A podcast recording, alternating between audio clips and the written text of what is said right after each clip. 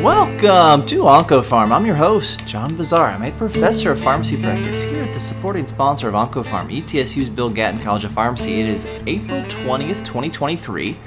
Uh, last week we looked at a, we looked back at a landmark of OncoPharm paper. So this week we're going to take a look at maybe something we might see in the future. This is a phase one study that um, uh, was published uh, online a few months ago, but is in this um, this month's issue of, of Nature Medicine. Um, and it's looking at nivolumab plus ipilimumab with or without live bacterial supplementation in metastatic renal cell carcinoma. It's a phase one study, small study.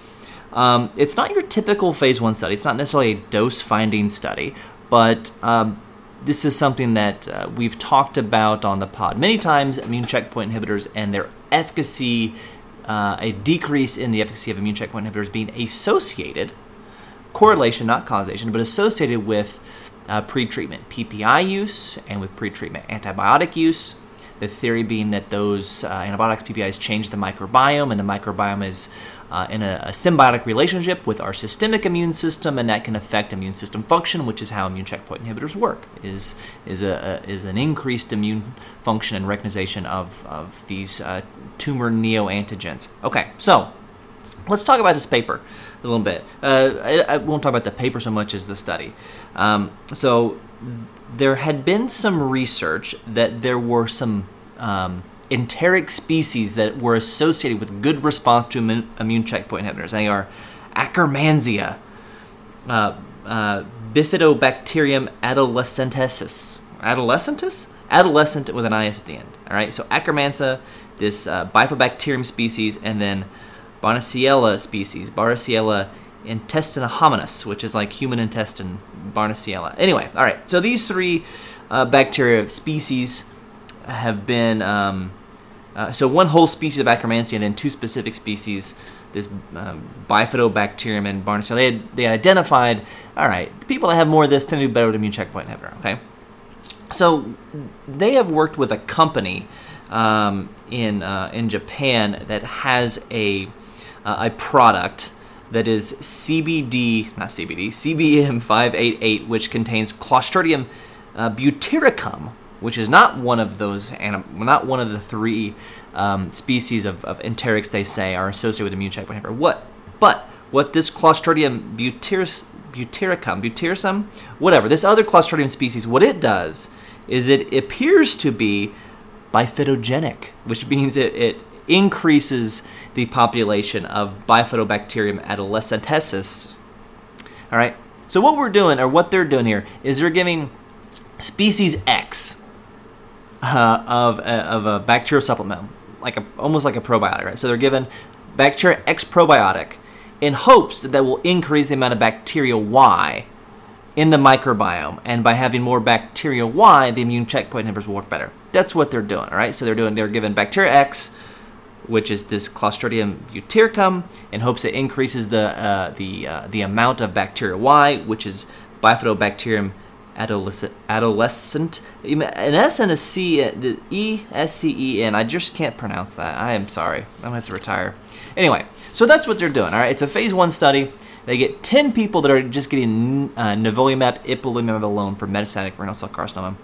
And then 19, I think they wanted 20, but 19 they get Nivo Ipi plus CBM 588 taken by mouth every day. So it's not a, it's not like a florid full dose, full go, full bore fecal transplant. It's just a daily dose of this, um, you know, amount of uh, bifidobacterium. All right.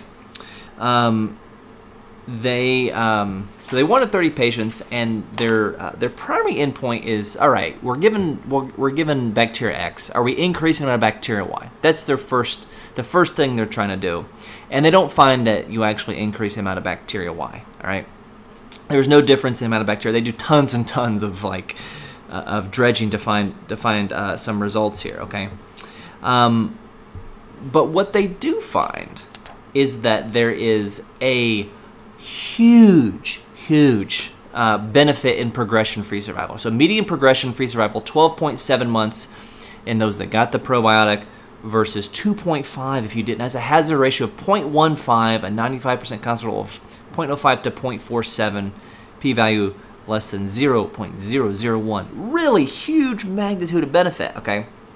And that's what people are talking about. And then they have their overall survival, which is not significant, but numerically there's a pretty good separation here between those that get the CBM 588, the butyricum uh, supplement, and those that don't. Now, it's a phase one study. They're very small, right? So the reason I want to talk about this paper is we'll probably see more things like this, and how should we evaluate this? Okay, so let's first talk about the primary endpoint, which is are they are they able to increase? That was the primary goal. Are they about to are they able to increase the amount of bacteria in this Butyricum Y, uh, or this bacteria Y as I'm calling it, this Butyricum species in the microbiome? We don't know that. Uh, oh, fine, but we don't know if that is what matters. Okay, what they are um, their primary endpoint is almost like if you go back to the early days, uh, and you can read about this in Emperor Maladies, the early days of chemopharmacology. There were people, uh, there were investigators who wanted to find out how vinca alkaloids work for ALL. How do anth- how do they work? And once we know how they work, oh, then and only then will we know how to use them. And there was another faction who said, uh, yeah, we I'd like to know how they work, but they are working. Let's just play with the the dosing and the implementation and the schedules, and let's let's refine how they work versus waiting to refine them based on what we know. Okay, we you know, and you can probably walk and chew gum at the same time. You can probably continue to investigate how it works while also refining what has worked and going from there. So, if you make that analogy to this paper, if there is, let's make the assumption there is some sort of improvement in progression free survival, which we'll talk about in a second. If there is, does it matter how it happens if, p- if, patients benefit? No, it doesn't. There may be some other mechanism we don't know about. Maybe this uh, Butyricum species not only increase uh, the the amount of bifidobacteria, maybe it increase the amount of Akkermansia or something else, or maybe it's a whole constellation. It seems a little very s- oversimplified that just increasing the amount of one bacteria is going to make a difference. Right? Right? It's not going to be that simple, I don't think. Very few things are in life uh, are that simple, okay? So, one, maybe not the best primary endpoint here, okay? Um, second, this huge increase in progression-free survival. The the if you look at the Kaplan-Meier curve, uh, as someone who looks at a lot of studies for metastatic renal cell carcinoma, the control arm looks like a waterfall, like a very impressive waterfall, like a Hawaiian waterfall not like a rolling Appalachian waterfall. Um, it goes straight down, and that's not what you typically see with metastatic renal cell carcinoma. Okay, um, so the control arm did poor than expected. All right. Um, they actually specify uh, in in the paper that maybe that's because they strictly said they could not take any yogurt fortified foods. Uh, they couldn't have any any probiotic supplements. Okay, yeah, I don't know about that. It's probably just bad luck that the control arm did poor. Now, if you look at our, because it's only 10 patients, and if you look at that, you know, there were, in the control group, 7 of 10 were clear cell, um, so 70%, versus 63% with the uh, Nivo IPI and CBM. Um, so there are more sarcomatoid, sarcomatoid features, which is a poor prognostic in that um, uh, in the control group. Um, they also had 30% poor uh, prognostic by the IMDC prognostic scoring versus 11% in the experimental group with the probiotic. So that by itself, you've got three patients with poor prognosis are probably going to do pretty poor no matter what. And then seven intermediate, um, you know, maybe some of those were those that had sar- sarcomatoid features. Um, you know, it, you, you can't take much from this, right?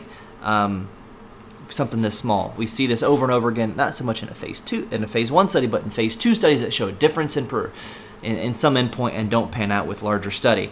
Um, so I think you know it, it's it's exciting though that this could be a fairly simple way um, and a fairly safe way of of improving. Um, uh, the effectiveness of drugs that we use all the time now for a wide variety of cancers. So, really, what I'm kind of trying to talk about is is a way forward in how in how to look at these, which is maybe we don't care so much are we able to, you know, what is the most important um, uh, microbiome enrichment strategy to target? That's going to be important to figure out what works. Um, but we could also just try lots of different types of approaches and see and see what does work, and then repeat it. It needs to be verified. All right, it needs to be able to be duplicated by different researchers in different settings with different diets. Right, that's going to be the challenge uh, if this if this is something. Maybe it's not something, um, but I think it's something that we're going to see uh, a, a, little bit more of. Um, I will say that uh, this group is is planning on studying cabozantinib uh, plus nivolumab with or without this product. So there's going to be more about this. Um, it, it seems that they are, are working with a company who has this one product for this one specific bacteria, and that's all that they're looking at. Which, of course, as a, as a society, we want to look at all approaches, not just one pharmaceutical, you know, bio product that could be helpful. Um, but this is um, uh, another reminder that with immune checkpoint inhibitors, uh, you know, we're no longer in the infancy, but we're still in in the adolescence or the childhood of using these drugs to treat cancer in the grand scheme of things. Um, whereas for anthracyclines, we're, we're well into adulthood, uh, taxanes well into middle age, um, um, into middle age with using those drugs, but still, you know, pr- pretty early on in figuring out how to use these drugs. Um, and, and so going forward, we're still going to c- continue to see refinements in how we use them.